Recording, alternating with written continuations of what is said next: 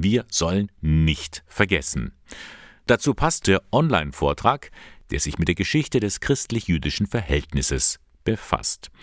Referent ist Andreas Renz, er ist Fachbereichsleiter Dialog der Religionen im Erzbistum München-Freising.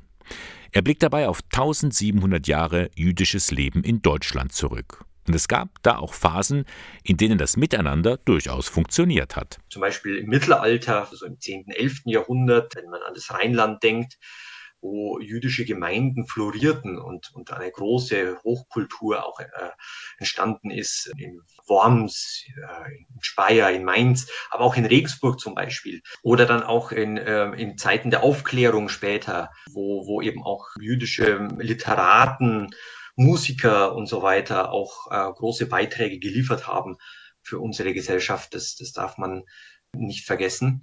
Natürlich gab es dann immer wieder Zeiten, in denen die Juden verfolgt wurden, auch schon im Hochmittelalter. Wo man sie verantwortlich gemacht hat, also wo sie Sündenböcke waren im Grunde genommen.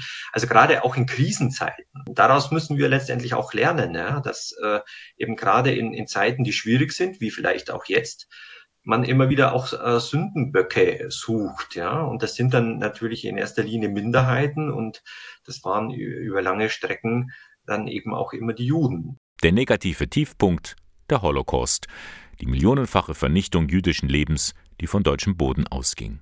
Aber Renz ist der Meinung, von diesen schrecklichen Ereignissen haben die Deutschen gelernt. In den Jahren nach dem Holocaust äh, wurden die ersten Strukturen aufgebaut des jüdisch-christlichen Dialogs, wo man, denke ich, schon zumindest versucht hat, aber es ist auch vielfach tatsächlich gelungen, so auf Augenhöhe miteinander ins Gespräch zu kommen. Und ähm, das muss man auch äh, würdigen, dass vor allem die jüdische Seite dazu dann auch bereit war oder zumindest viele Jüdinnen und Juden auch bereit waren, sich in diesen Dialog zu begeben. Und, und da ist über die vielen Jahrzehnte doch ein, ein Vertrauensverhältnis auch gewachsen. Viele persönliche Begegnungen haben dazu beigetragen, und das, obwohl die jüdischen Geschwister in Deutschland nur eine kleine Minderheit sind. Viele Gemeinden sind sehr klein aber offen für Kontakte. Von daher ist einfach ähm, da auch ein, eine große zahlenmäßige Asymmetrie da.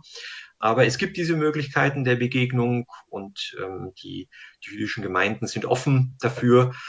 Ähm, man muss nur eben diese Möglichkeiten auch, auch nutzen. Diese Möglichkeit besteht nun bei einem Online-Vortrag mit Andreas Renz am Dienstag, 18. Oktober um 19.30 Uhr. Veranstalter ist das Diözesan Bildungswerk in Eichstätt.